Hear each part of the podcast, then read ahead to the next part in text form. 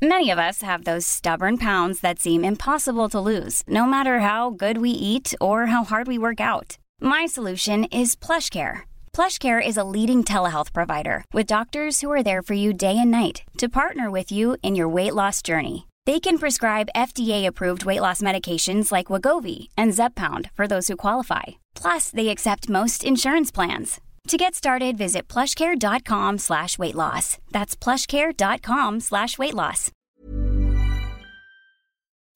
This is Vaccine 411. As the race for a COVID 19 vaccine continues, here are the numbers. 149 vaccines are in development according to the World Health Organization and the New York Times. 132 are in preclinical trials, 8 in phase 1 clinical trials, 8 in phase 2, 3 in phase 3, 1 in the UK, 1 in Australia, and 1 in China. One has been approved for limited use in the Chinese military as phase 2 clinical trials on the vaccine continue.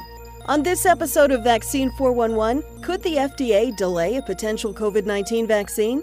First, the latest vaccine news from around the world. United States and Germany. US based Pfizer and German based BioNTech published data this week that phase 1 trials of their vaccine candidate have proven safe and produce a higher immune response in subjects than patients that have recovered from the virus. Pending approval, they'll move to phase 3 with 30,000 subjects by the end of July. Also in the U.S., Pennsylvania based Inovio reported their vaccine is safe and they've seen immune responses. They plan to move to phase 2 3 trials by August. Japan. AnGes Incorporated began the first human trials for a vaccine candidate in Japan. The DNA vaccine will be tested on 30 healthy adults. They'll review the data in two months.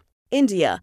Bharat Biotech's vaccine candidate, Covaxin, has been cleared for phase 1 human trials. This is the first candidate developed in India.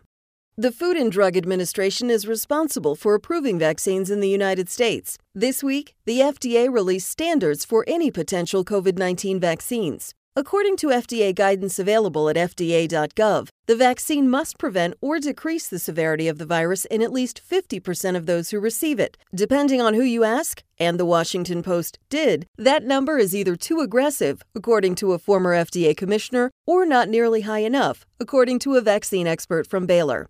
Safety assessments should be made for six months after completion of all study vaccinations, which would put us well past this fall, since only three candidates are even in phase three clinical trials. Testifying in front of a Senate committee this week, the FDA commissioner said while the FDA is committed to help expedite this work, we will not cut corners in our decision making, and we are making clear in our guidance what are the data we need that should be submitted to meet our regulatory standards for approval. However, they might let him go a little early, as the FDA hasn't ruled out emergency use authorization based on clinical trial data that the vaccine is safe and effective in combating the virus. For the latest updates, subscribe for free to Vaccine 411 on your podcast app or ask your smart speaker to play the Vaccine 411 podcast. Sound that brands.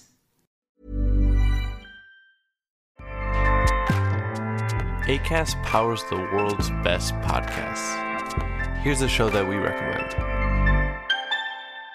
The Real Housewives is a guilty pleasure for most, but if you're looking to not feel guilty about that pleasure, tune in to Everything Iconic with me, Danny Pellegrino, where I break down all the messy moments and behind the scenes antics of Bravo's popular franchise. And on Everything Iconic, I also interview celebrity guests like Kelly Ripa, Keke Palmer, Drew Barrymore, Cameron Diaz, and more about their guilty pleasures, their past work, and so much more. So if you're pop culture obsessed and find yourself watching way too much reality TV like me, tune in to Everything Iconic with Danny Pellegrino wherever you listen to podcasts.